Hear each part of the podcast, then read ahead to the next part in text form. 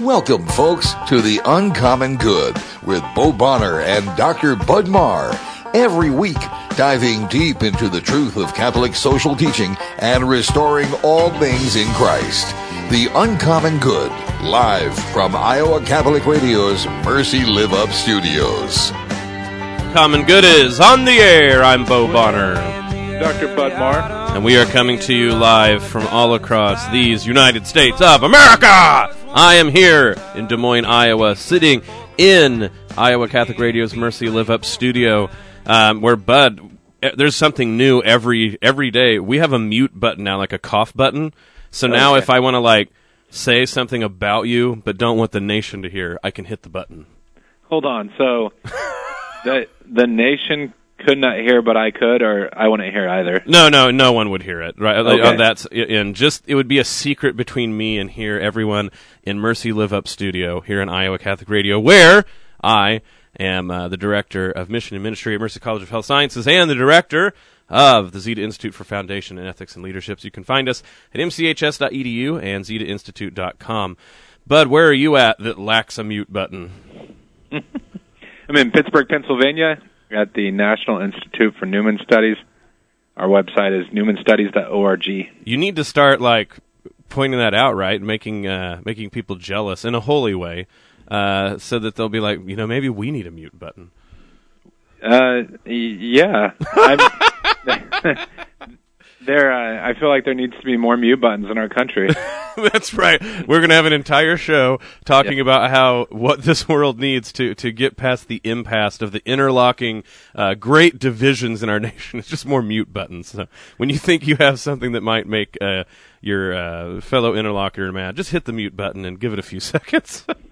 yeah, I think last night Rachel and I were wanting a, a mute button at home, but Ah, wait. I I, know this will embarrass Rachel, but like uh, we need to point out that Bud is now you're married to um, TV celebrity now. Cause she, Yeah, it was it was it was hilarious. So um I don't know, last Thursday uh here the big news story in Pittsburgh was that Antonio Brown, the wide receiver for the Steelers was uh ticketed for traveling 100 miles per hour on a city street. It would have been similar to like Douglas and Douglas Road in uh in Des Moines. Mhm. But Rachel was coming out of out of a grocery store and a reporter just kind of surprised her and said like, "What do you think about Antonio Brown traveling at these um, breakneck speeds?" And um, unfortunately, I can't I, I can't hunt down the video. A friend of mine sent me a photo of her on on the news, but I can't get the video.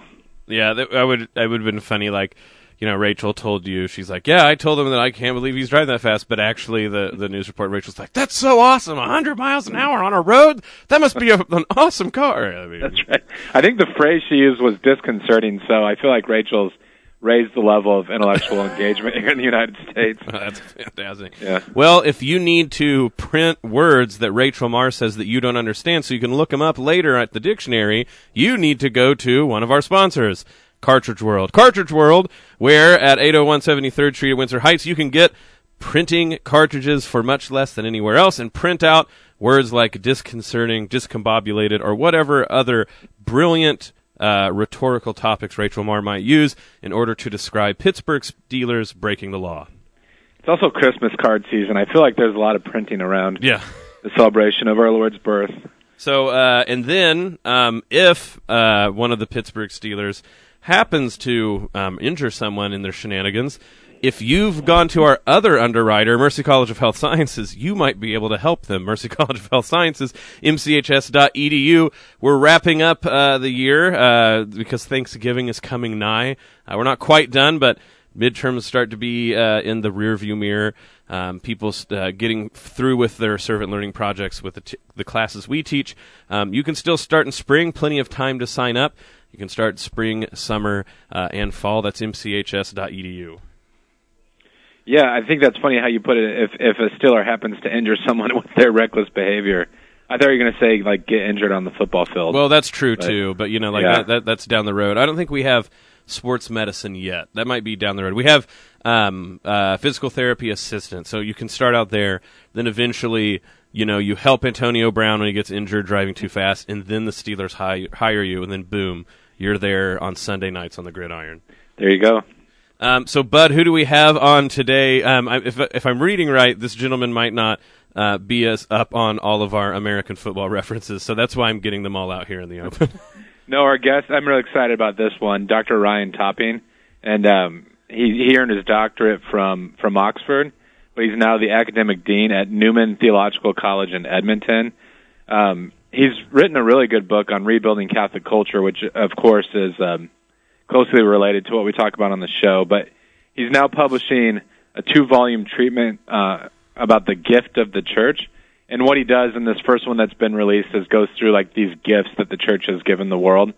Um, so yeah, how how the Catholic Church transformed history in the soul of the West. I think it's going to be great. So he's on today. So uh, is he Canadian, British, or America? And he's just been to all three places. You know what? I'm reading like uh, his his his story at the beginning of this book.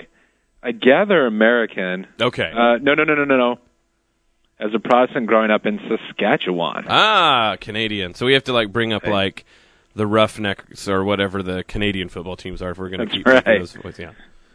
Darius Bowman, Oklahoma State. He's he's he's doing really good in the Canadian Football League. Okay, sorry, keep going. Yeah, no, Canadian, but he studied in in England and has lived in the United States, so it's going to be an amalgamation of cultures. That's great. He'll. Uh, it, we're, we're, looking forward to it. Like you said, not only uh, he comes highly recommended by Bud and Bud's friends and all these uh, these books. He's written several, um, but the topic seems very germane to everything that's going on. So this is the uncommon good. Stick around. We'll be back after this.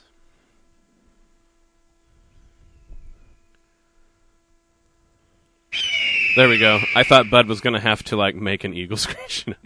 uh, so, Bud, if people want to ask about um, the gifts of the church that Dr. Topping is going to bring up, if there's anything they want to uh, ask, we, have had people talk, uh, give us suggestions uh, through the Zipwhip line. Uh oh, the computers are all firing. There you go. That's 515-223-1150. That's 515-223-1150. Like I said, we've had people uh, give recommendations. We've had people make sure that we ask questions. And so if you have them in mind, just always remember 515-223-1150, the Zipwhip line. Hashtag UCG.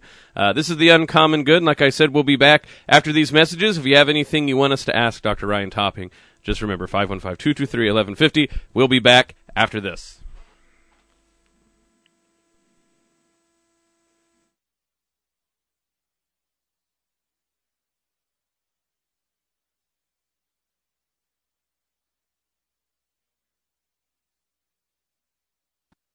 Everyone lives their life 24 hours a day, 7 days a week, 365 days a year. How we use that time directly affects if our life will leave a significant impact or not year, Blessman International leads teams of Central Iowans on 12-day, all-inclusive experiences filled with life-changing personal interaction with the beautiful African children that we serve. Teams are forming now for 2019. Space is limited, so make a decision today to use your time to do something significant in the life of an African child. Learn more and apply for a trip today at www.manup. Gary Dolphin, awesome interview. That was fun. That was great. I didn't know he was Catholic. I didn't know he was, I didn't Much know he was less Catholic. Really Yeah, faithful and, and- knows what he's doing. Any parting thoughts on the greatest generation? You know, I was thinking as we were talking to Mr. Dolphin, we really have a responsibility to to learn from the example of, of those who have gone before us. There's so much to be learned from that generation, especially in today's world. Do you know what time it is? It's time to man up with Joe Stopulus and Father Zach Kotsky, Monday mornings at 9. R&R Realty is letting others see Jesus Christ at work through uplifting programs like Man Up, here on Iowa Catholic Radio.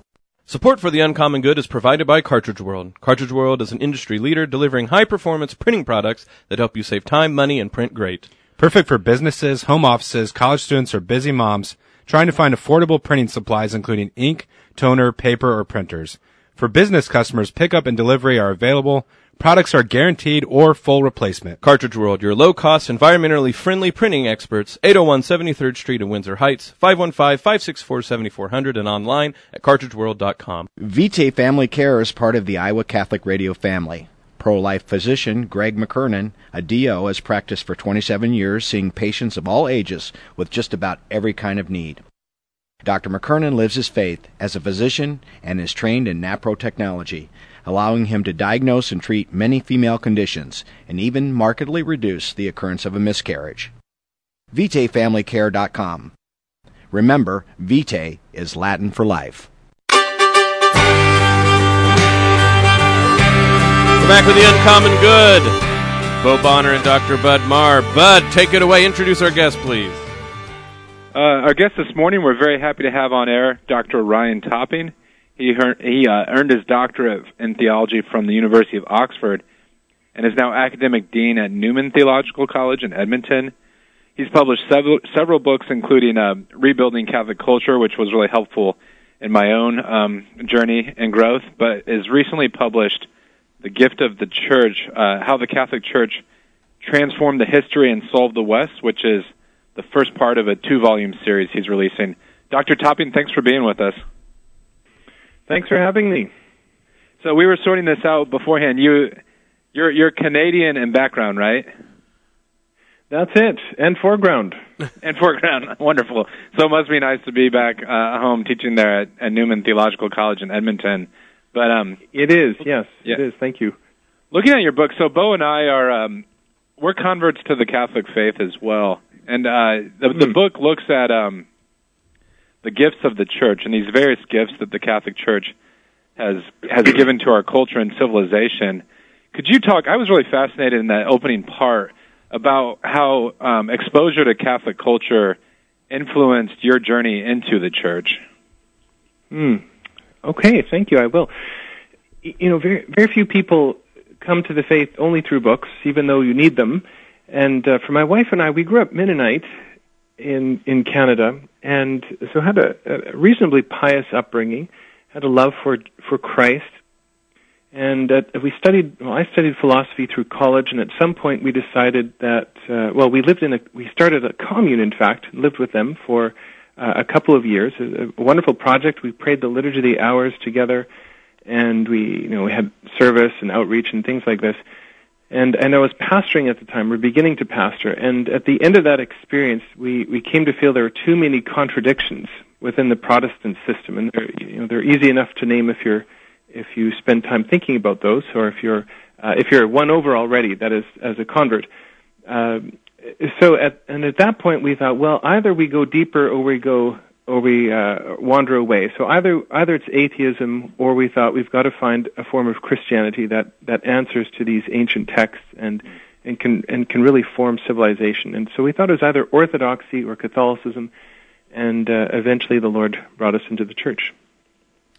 Um, Dr. Topping, first of all, again, thank you for joining our show. Um, one of the things that I find very interesting, um, so you have the the book that's out now that really talks about the gifts that the church bestows on people. A lot of your early books um, deal exactly with uh, education, Catholic education. You even have a book on rhetoric, Mhm. which already makes you one of my favorite people because there's not enough of uh, people doing a good job about that. Um, I I think it's interesting because sometimes people hear, okay, well, you know, you're a bookish convert. You read books, you came to the Mm. faith. I, you know, I think about, like I said, my own life or Bud's. Um, but it wasn't just so much books, right? It wasn't that like I was reading right Reader's Digest, then accidentally read John Henry Newman, and then became you know Catholic. Mm. But this idea Mhm. that central to Christianity is something about um, education and not in the sort of John Dewey modern uh, democratic key, but there's this idea that that God Himself has even ordered the world with a pedagogy, right? That even even history and creation um, is a way for us to come to understand things that we don't know before. Uh, the, so I, I'm, I'm throwing out this huge concept here, but do you think this sort of um, undergirds a lot of what you're trying to do with the book, right? That the church keeps giving gifts because the church is a mother, but then also um, a, a teacher in a way that maybe some other religions don't understand uh, their inst- Mm. institution.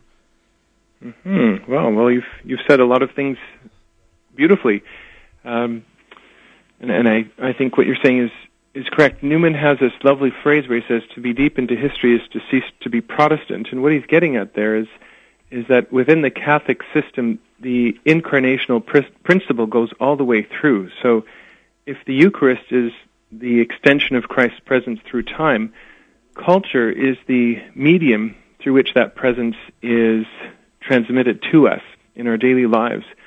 Uh, so, uh, yes, I think what you're saying is correct. You you can't just be a Christian because out of because of ideas, and nor is it merely experiences or pretty art that that will lead you to Christ. There's uh, Uh, but God has seen it in His providence to draw both of them together. So, in other words, the, the concept of the Logos is such that the Word of God, the divine reason, the, the rationality of the universe, is in some way immanent and present in all things, even though it's even though the, the Word was made flesh in Jesus Christ, and, and so there's a concentration in the in the in the man, the divine man, God man, Jesus. Still, the the intelligibility of the universe is such that it it leads us to God wherever you start. So start with biology, start with uh, zoology, physics, mathematics. Well, go far enough, and you're going to be led to the first cause.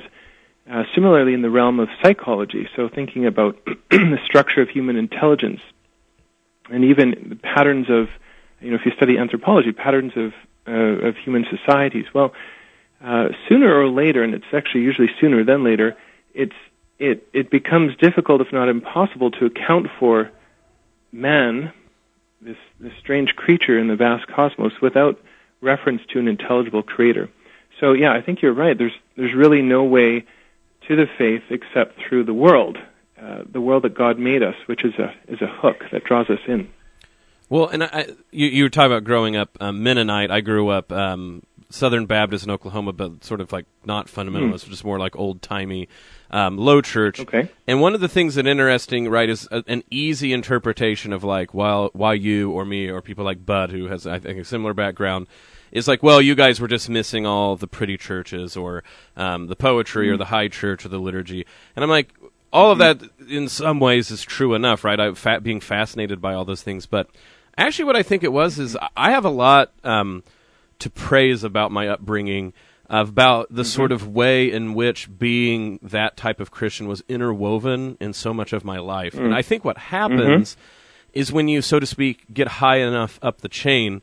What I mean is like, mm-hmm. so you, you do find yourself being someone who likes philosophy and theology or literature, and it's mm-hmm. it's at that moment where all of a sudden there's a disconnect and and what they're sort of officially saying just doesn't mm. seem to fit it. In, in, hindsight, I'd say it just seemed too modern. And I look at you know my mm. my family's life, and they they seem much more like, and I say this positively, medieval peasants mm-hmm. who have this sort of like you know mm. um, yeah. deep embodied faith.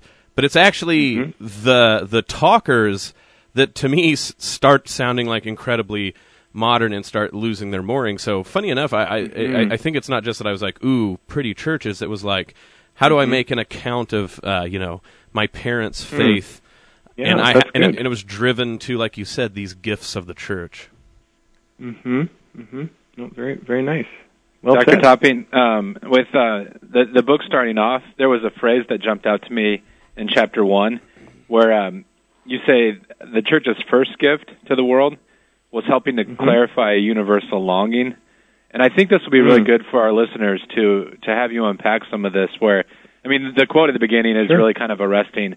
All uh, Homer says, "For all men need gods," and we live in a world mm-hmm. today where some people say, like, "No, we don't." And if we bracket belief in God, uh, we can actually build the world that we all desire.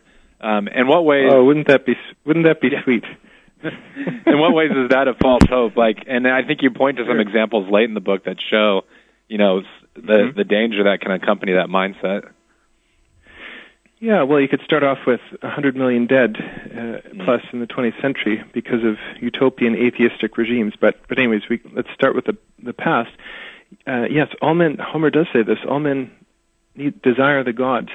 Um, well, in the ancient, the the argument in the first chapter that I'm that I'm trying to trying to develop is that not only do the Jews cultivate an expectation for a divine Messiah, a Redeemer.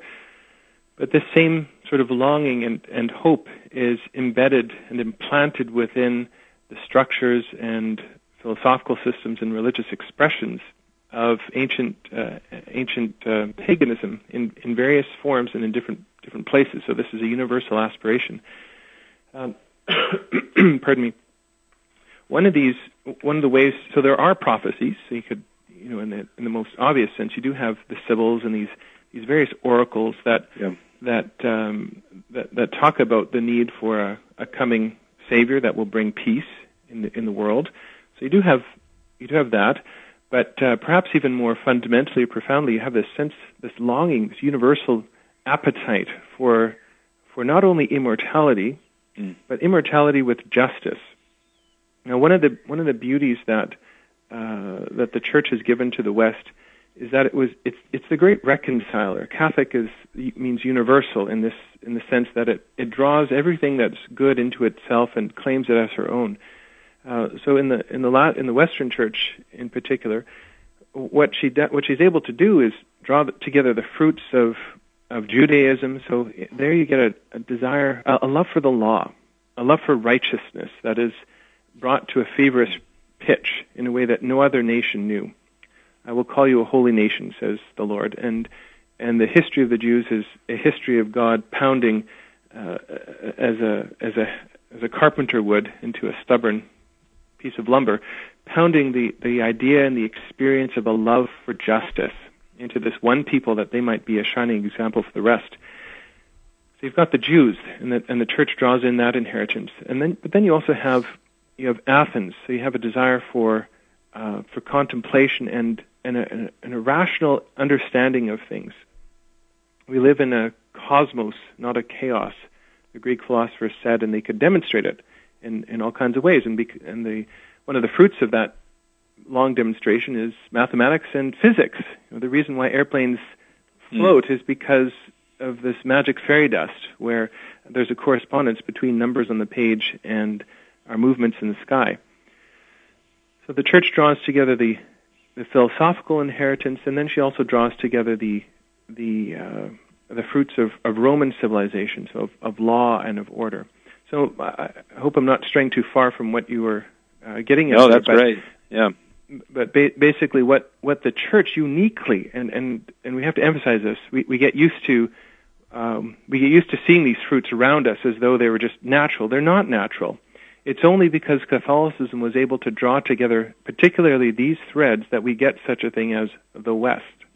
And if we don't remember it, if we don't nurture it, if we don't defend it, she'll be gone.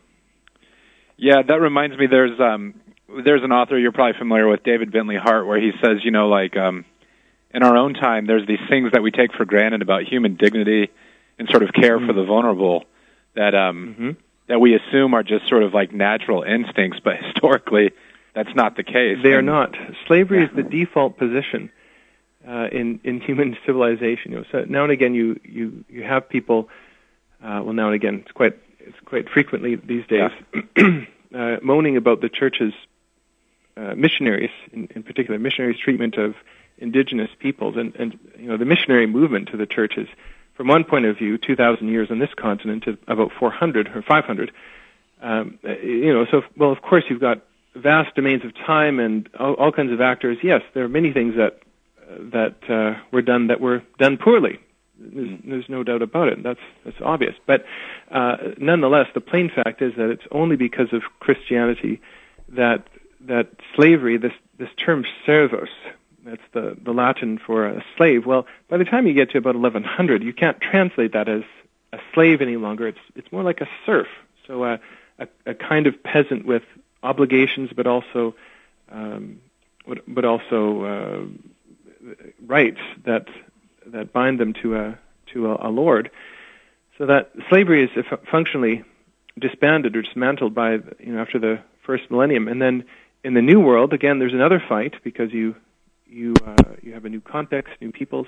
But but again, but again, it's because of Christianity, and only because of Christianity that slavery is eventually um, outlawed. I think that one thing eh, that sometimes it's hard for people um, to to do beyond the fact of like history is hard um, to mm-hmm. to understand in its fullness. Um, that mm-hmm. that we er- erect all sorts of barriers to sort of understanding um, people from uh, the, the, the that strange country, the past, right? That that they really mm-hmm. do have customs that are different than ours, and it's not just people like us, uh, just you know, about 600 years ago. Um, it's also hard mm-hmm. for people to understand um, threads in history that don't look like the Whig interpretation. And for people listening on the radio, mm-hmm. what I mm-hmm. mean is there's this idea, the dominant interpretation about how you can thread all of history together is it's just this one long march of progress, and that basically mm-hmm. anybody good in the past was just laying the groundwork. You know, for me to be able to go get a burrito at Taco Bell and then shop at the mall like I want. Uh, you know, freedom. Um, And Mhm. so, you know, there's two movements that I think books like yours do for people. And one is, sure, bring up um, aspects of the past that maybe they're not familiar with, uh, but breaking down, like, the Whig interpretation without acting like history doesn't have cohesion. When you were writing Hmm. your book, did you find that that was something either you had to um, keep in mind or that you were butting against when, when people have read the book or you've taught students? Is that sort of uh, something that you find that uh, there, there's work we have to do for people to have that sort of historical imagination? Hmm. Boy, this, is a great question. Well, uh, I'll answer in two parts. Part one, the, the principal two reasons why I wrote the book. One, I mean, what what a joy, what a pleasure to be able to spend time and write. You know, I'm such a blessed human being. Have a good family. You know, uh, stable stable health for the most part, and, and kids that are uh, sometimes good. Uh, you know, so it, it is a real privilege and, and joy, and you know, cultivating the intellectual life. Uh, it, it is. Um, I was just this is a side note, but I was just on a with a, a conference with um, uh, a lot of priests, and you know one one of the one of the takeaway one of the things that people like yourselves and and all of us who are in the world of teaching need to emphasize within the churches, you know, the, the intellect is ordered to truth. Not all of us are scholarly. I mean, thank God. Uh, you know, whatever your vocation, whatever you're doing, nonetheless, your your intellect is your highest power, your highest faculty, and it's ordered to truth. So whatever we do, we, we need to be invested in a program of uh, personal sanctification and personal uh, intellectual renewal. You know, that's that's just the program for all of us. You, we won't survive in, in the world. I, I don't like Karl Rahner, but one of the things that he did said that say that makes uh, reasonable sense is in the future, meaning in our present, uh, you're only going to survive as, as a Christian if you become uh, a mystic. And, and that means you, you, you know, faith is not handed to us anymore. You have to fight for it tooth and nail. Um, okay, anyways, you, uh, so two reasons I wrote the book. One, yes, for the outside to, in some small way, do my little part in this small book to, to try to correct some of the obvious blundering biases that, that, that are there and, and persistent uh, about Catholic history, as though Catholicism were against science or uh, as, as though Catholicism is oppressive towards indigenous peoples and things like this.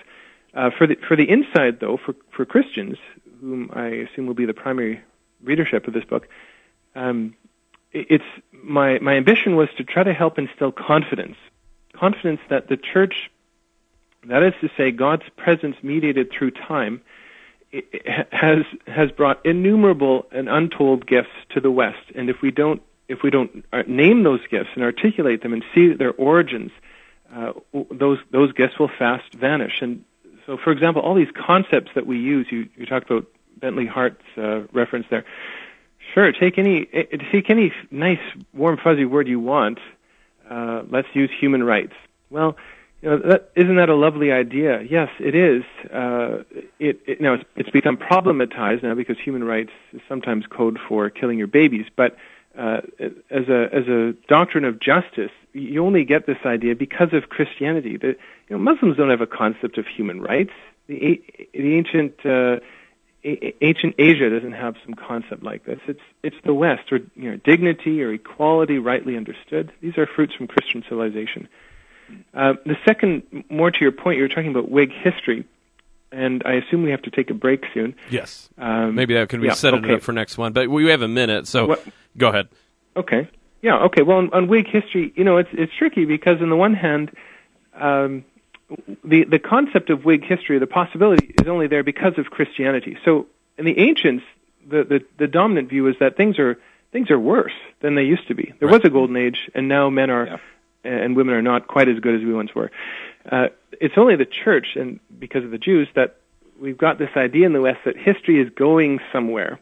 Uh, and and so we think there is an end to time. We think that not everything is the same. New things happen. God acts, and freedom is possible for human beings. So this is a profoundly, deeply uh, held Christian notion. Now it gets mangled in the 17th and 18th, you know, 18th and 19th centuries. So you get the Whig interpretation on the one hand, and the Marxist version of that. Uh, and the, it seems to me the chief problem with those uh, are, on the one hand, it, you deny original sin, and on the other hand, you deny the afterlife. So it's a good idea, but it has bad interpreters. Well, and, and we're going to take a break, like you said. When we get back, that can be where we distangle some of this stuff. We can go on to your point about um, the controversial parts that people misunderstand Constantine, Galileo, the Crusades. And then we can also really talk about how it is that believing in a future doesn't have to be uh, the same as uh, the, the, the the solid march towards progress, uh, uh, giving a golden check mark to everything we do uh, nowadays. So thank you so much. That first hour, fantastic. I, I think uh, we, it goes without saying that people want to rejoin us in the second half of the show. So this is the Uncommon Good. Stick around after this break. We'll be back with Bud Marr, myself, and Dr. Ryan Topping. If you have things that you would love to talk about, uh, say thank you to a guest, have ideas, want to tell Jeb uh, that we're going to miss him, but that you have an order for him to pick up in a store in Omaha because we don't have it in Des Moines, uh, you can do that by going to our social media. You can go to Facebook, uh, just look at uh, Iowa Catholic Radio on Facebook or at IA uh, Catholic Radio on Twitter. Uh, but then, of course, remember that on Iowa Catholic Radio, we want to invite you to wonderful things like December 7th, our dinner in December at Embassy Suites, uh, 101 East Locust, downtown Des Moines. It's 6.30 cocktail hour, 7.15 uh, dinner, and then 8 p.m. our keynote speaker, Dr. Ray Guarendi, if EWTN's, the doctor, is in. If you would like to make reservations, you can go to iowacatholicradio.com slash events, and then you can also look at other things we have going around the diocese. This is The Uncommon Good. We'll be back after this. Are you struggling with drugs or alcohol? Have the same old programs led you to the same old places? Welcome to St. Gregory Recovery Center, the new standard for recovery. St. Gregory is a faith-based program located just outside of Des Moines. Our unique non-12 step approach is different than most other programs. We're designed to help you strengthen your body, mind, and spirit. Don't let your addiction define you. It's time to get you excited about life again. For more information, on the phone, 888-724-3342. That's 888-724-3342. Rock Valley Physical Therapy, dedicated to your health and well-being. Serving patient needs to making better lives, we have outstanding outpatient physical therapy, occupational hand therapy, and sports medicine rehabilitation. Rock Valley offers unprecedented one-on-one care. With seven convenient locations in the Des Moines Metro to the southwest Iowa area, we serve the entire diocese. For more information, rockvalleypt.com or 515-221-1621. Rock Valley Physical Therapy, making better lives. Support for the Uncommon Good is provided by Cartridge World. Cartridge World is an industry leader delivering high performance printing products that help you save time, money, and print great. Perfect for businesses, home offices, college students, or busy moms trying to find affordable printing supplies, including ink, toner, paper, or printers. For business customers, pickup and delivery are available. Products are guaranteed or full replacement. Cartridge World, your low cost, environmentally friendly printing experts, 801 73rd Street in Windsor Heights, 515 564 7400, and online at cartridgeworld.com. Why give to the Catholic Tuition Organization? To help families who want to send their kids to our Catholic schools and just can't afford it. Some donors like to give part or all of their required minimum distribution from their retirement account. The 65% Iowa tax credit you receive are a tax benefit you just don't want to pass up. Ask your tax advisor or contact us online, ctoiowa.org. The bottom line, it's for the kids and their future. We're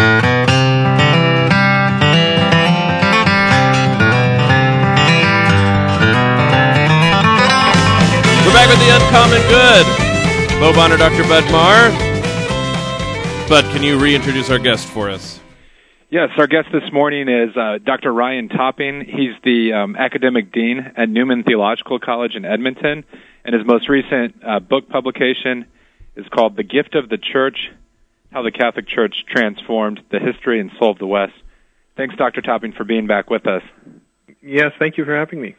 So, um, a little bit more of uh, Bo and I's history. We we both grew up in kind of a Southern Baptist context, but we met Mhm. at Duke Divinity School in North Carolina. And um, one thing I one piece of the book that I really like is that you're willing to tackle what in our own day could be described as like controversial topics.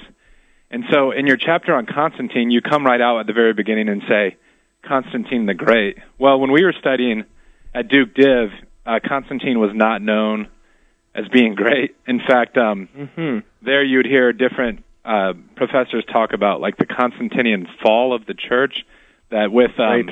with Constantine's conversion, Christianity moved from this sort of like radical uh, alternative to the dominant culture to sort of Mhm. this kind of like comfortable uh, collusion. Uh, and I'm painting in very broad strokes here, but the idea was that. Christianity embraced, um, in, in some cases, like the use of coercion. Um, the cross was attached to uh, military conquest, and this was something that um, Christians today like have to look back on and sort of um, disabuse ourselves of. Uh, could you, for our listeners, give like a fuller picture of, of who Constantine was and how his life impacted uh, the direction of Christiani- Christianity? Yeah, to jump real quick with Bud, like I, I never knew that Anabaptist could uh, uh, could could jump you and surround you so fast. You know, they're supposed to be pacifists, but when it comes to these arguments, you know, they're very warlike. No, I'm teasing. That's true. It's true. Yeah. All this suppressed rage.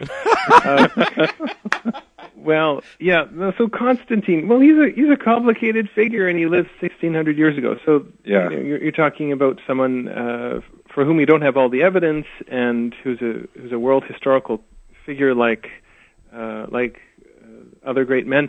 Uh, yeah. So I think you painted a decent picture of one caricature. Uh, my my uh, my my goal in, in discussing Constantine is so this is in a chapter on the early church and some of the fruits that that Christendom uh, had has handed to us. Well, a lot of these or many of these start from Constantine. Uh, so what can I say? Uh, certainly, he's he's not uh, he was not a saint in every respect in, in all of his actions. Uh, Nonetheless, and, and there's also a question of sources. Well, which which of the sources do we do we uh, trust more than others? Uh, nonetheless, there are a number of facts we can point to which I, I think paint quite a different picture. So Constantine, you know, he converts, and and one of the and he goes on this uh, on, on a uh, legis, legislative uh, begins a legislative program. So what are the kinds of things that he does? Well, for example, he says prisoners, as was the Roman custom, uh, had their faces uh, sometimes marred or or cut cut up if they were marked if they were. um uh, deemed worthy of it. Constantine, Constantine says, no more. Man bears the divine image, and so his face, no matter what, no matter how blackened his heart, his face nevertheless represents to us God, and so you can't you can't deface it. You can't uh, you can't destroy it. Prisoners also used to be sent sometimes into blackened rooms. Constantine says no more for the same reason. Uh, he uh, he will uh, attempt to try to curb abortion and and uh, initiates legislation that will help poorer people and and uh, offer certain subsidies to certain people at certain time, so as to undercut one of the motives for abortion in the ancient world, which was an economic mo- motive. Uh, one last uh, legislative example I'll give is is he institutes early on the the Sabbath. The Sabbath becomes a civic holiday in ancient Rome, and it and it remains that for the whole of Christian history, really up until Walmart uh, showed up in your small town and broke broke down all the rules. Um, you know, so up until up until uh, I, I know where I grew up in Saskatoon, which is Saskatchewan, which is not so far from where you all are. Uh, we didn't have shopping on Sundays, and it was only once the big box stores came and were willing to pay the fines and and uh, threw their weight around that that everyone else capitulated. Well, uh, that really marks the end of uh, of a 1500 year era that was initiated by Constantine. Now, why do you need the Sabbath? The Sabbath principle was given, and Constantine realized this because it it limits politics, it limits the economy, it asserts that there's a transcendent order. Man is is is facing two directions at the same time always. He faces an ear- he faces the ground and he faces the heavens there are earthly goods that we need to pursue. So you, uh, as St. Paul says, you don't work, you, you shouldn't eat. Every, every man, woman, child has to has to learn, gain their sanctification through exerting effort in this life. So good, but nonetheless, that that earthly good is not a totalizing good. Man is born for contemplation, and our final end is in uh, union with Christ. And so the Sabbath inserts into the into the web of of our of our um, menial tasks. It, it says, and it, it says to the boss, it says to the corporate masters, it says to the government, no more. For this one day out of seven, man belongs to his family, to his to his friends, to his neighbor, and most of all to his God. You can't touch him. Well, I think these are pretty good gifts that have been given to us. Uh, I, I, could, I could keep going. and talk about um, you know uh, more things about the penal systems in the West and so forth. But I'll, I'll just stop there because I've said a bit. Well, uh, what I I've been on this kick for a while. Bud is probably going to be tired of me bringing this up. Um, but uh, I've been. I always tell people that uh, my people, the Normans, uh, Bonners are Normans, and it makes a lot of sense. I read Norman Mhm. history, and I'm like, these are basically my family members in Oklahoma. Uh, uh, the Normans don't exist ethnically until they're made up, and they're made up because there's Mm. just this rollicking band of Vikings uh, that get Christianized, and we maybe weren't completely Christianized. I don't know how many of us of the old Norman stock are going to be, um, you know, poster children for heaven. But I think this goes into something that you would bring up with the Crusades. People have these very strange ideas. I mean, we live in a society that is currently uh, totally helping out someone massacre millions of people in Yemen. Uh, but then we look back to the Crusades and go like, can you believe these people who would go fight Yes. um, to liberate their Yes. Eastern brethren? But what Mhm. the point that I try to get at is what I mean by the Normans are a gift is there's no other culture that would make this group of people. There's no other culture Mm. that could take marauding Vikings and convince them to settle Mhm. down and then end up being known for their piety at the same time that they hold together their warlike martial nature. I'm not saying that it's perfect. I'm not saying that uh, Mhm. it, it worked out uh, without uh, loads of, of things going on as well. But I think that when people look at the Crusades, they miss actually the sort of uniqueness that you take this this group of barbarian hordes and convince them maybe not to to stop fighting forever, but to not stop to not fight on Sundays, to not fight during Easter, Mhm. to Mhm. at least take their sort of martial spirit and try to aim it at helping the Mhm. weak. Yeah, that's very good. So the know, Canadians have a shot. We've never lost it. We've never lost it. Um, i i true enough. True enough. No, in the Crusades, uh, very eloquently spoken. And if and if I had uh, the same noble stock as you, I would have I would have had a chapter on the Normans, no doubt. Uh, so we'll look for a book from you on that soon enough. Um, violence. eh, What what the crusading effort does, and and the the Normans are are part of this. Certainly, is that the church takes violence which is a, an impulse within man and wraps it in a mantle of justice. Hmm. So, in other words, even in the theater of warfare, the rule of law abides. And the Crusades are, from one point of view, a long exercise in disciplining the West into that habit.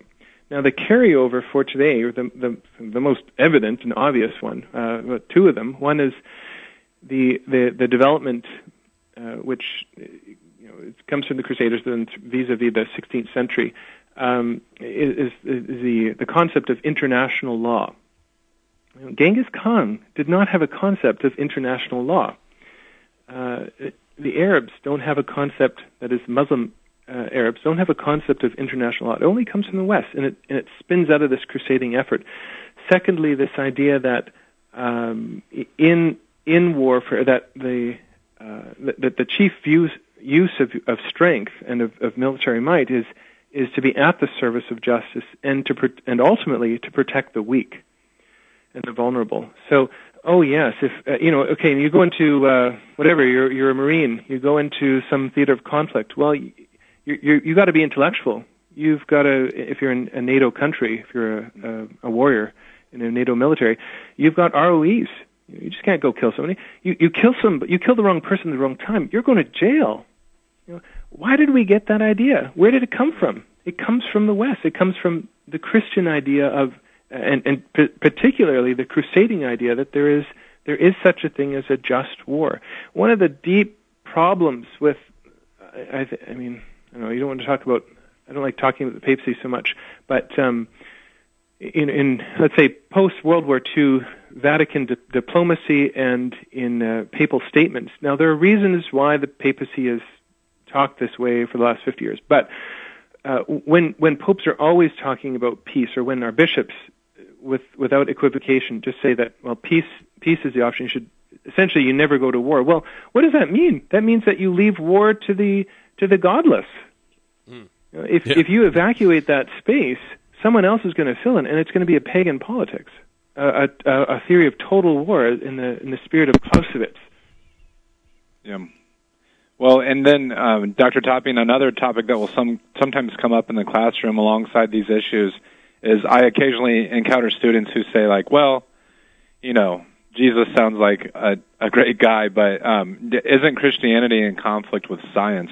And sometimes when this topic is broached, my students will bring up something like um, Darwinian evolutionary theory, but there's there's also some sort of like I, I guess popular myths surrounding the Galileo affair, which is another Mm-hmm. event that you ta- tackle in your book. And I know mm-hmm. Galileo, like Constantine, is a very complex figure, and we probably can't do mm-hmm. um, full justice to what took place there. But I guess to put the question in kind of a pointed way, was the church's response to Galileo's writings a, a rejection of scientific inquiry? Well, manifestly not. Uh, the Jesuits, long before Galileo, had the first the first observatories in in Europe. Uh, uh, astronomy is a Jesuit science, sometimes called. Uh, it's because it's the Jesuits who were first and most lovingly and devotedly involved in it. Um, the, Galileo was a close friend of the Pope. Uh, the reason why he got in trouble in part was because Galileo was a bit of an, uh, you know, he's a difficult character, and he he essentially uh, forced an issue that no one wanted to deal with, and he and he forced it uh, uh, by claiming that his conclusions were were certain, and therefore the way certain passages in Scripture had been traditionally interpreted need to be needed to be allegorized. Well, it, uh, the leading thinkers at the time all uh, conceded this that if you um, like Borromeo, if you if you if there were a conflict between something that is evidently known about the material world and a passage in Scripture, well then then our interpretation of that Scripture has to be modified. It, it needs to be understood in a different sense. So uh, that that was never the conflict per se, but he he insisted that certain of his conclusions were were certain. Uh, and, uh, before, in fact, anyone else in the scientific community agreed with him that they were certain. So, uh, yeah, Gal- Galileo is a bit of a difficult case, and um, I mean, you know, you really do need to get into some of the details to make a credible, um, give a you know a fair account of what happened. And, and there were there were, I think, uh, quite quite uh, true truthfully, I think there were prudential mistakes made. But you know, the problem is, if anyone ever wants to talk about the church's resistance to science, well, how many examples are there possible? It, Galileo is really the only the only example that is ever brought up. Maybe you could talk about uh, Darwinian evolution, although that that's never been a problem for the Catholic Church. Uh, you know, as long as you understand evolution in in uh, as long as you don't reduce it to final sorry reduce final causality to efficient causality. In other words, as long as you don't try to get rid of God um, in in the in the theory, which you couldn't do if it were, you know, a, a scientific theory can't doesn't have that purview. Um, Catholics have never really had a problem with with describing the mechanism of God's creation in in a um, variety of different ways. So, um, anyways, I think I think that's all I want to say about Galileo. Well, uh, this is something that I've come to a little bit later in my own sort of research. But would you th- would you say it's fair to say that the church, kind of our church leaders, pressed him to almost provide more evidence for what he was claiming to be the case? Yes. Well, okay. So they uh, they did. They they wanted. There was a gentleman's agreement. So long before Galileo, yeah. uh, that is to say, at least a generation, you have you have another priest scientist essentially claiming the same things about the structure of the of the solar system uh, and and the relationship between the sun and and the earth and and, and so forth.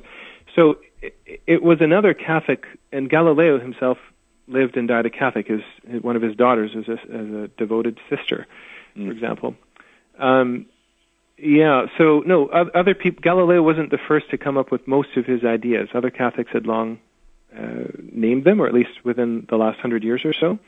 But what Galileo did that other people didn't do is he chiefly is he said we know this now as a matter of fact and not merely as a matter of postulated theory, which yeah.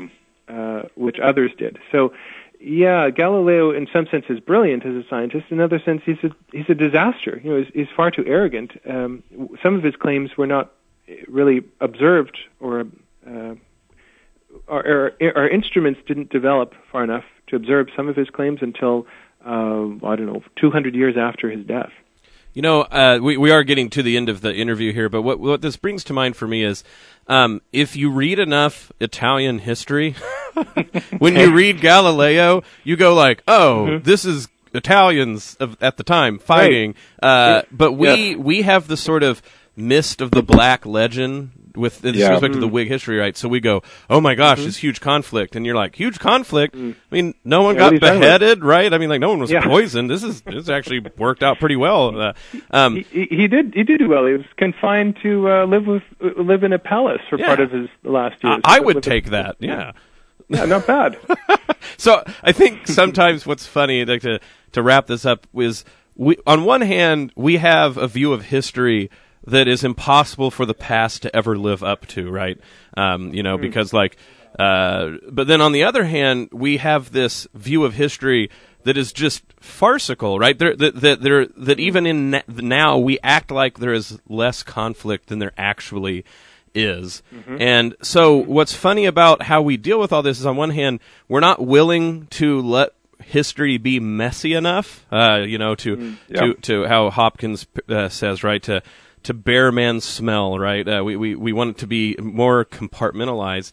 Um, but on the other hand, uh, we're, it, it's like they try to play two sides of the coins on us. And I think that if there's another gift your book can give, and to give you the last word to wrap up, is um, that we don't have to. But like it's the same coin to not see history as as messy and involved in human affairs, but then also to try to act like there's no connection between it all. That there's a different way to look at our past, and it seems to me that's what your book is trying to get at.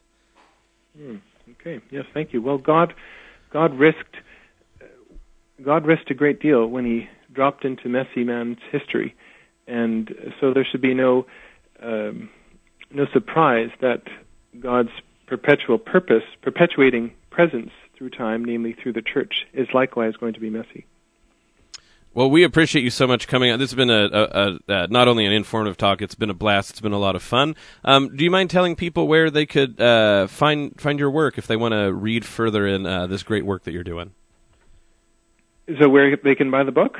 Yeah, and then I didn't know if you had a website or anything you wanted to send them to. Oh yeah, no, I don't. I guess I have a little bit of website, but um, no, I think the the place to look would be you know at your bookstore or on Amazon or uh, this one is published by Tan Books. This is volume one of a two volume set. Volume one, this one looks at uh, church's history through time the- and church's influence in the West. Volume two, which God willing will come out within uh, within a year or so, it, it takes a, a look at various domains. So it digs deeper. Chapters are on architecture, on literature, on painting, on music. I even uh, have one on movies, etc. So uh, thanks very much for having me on.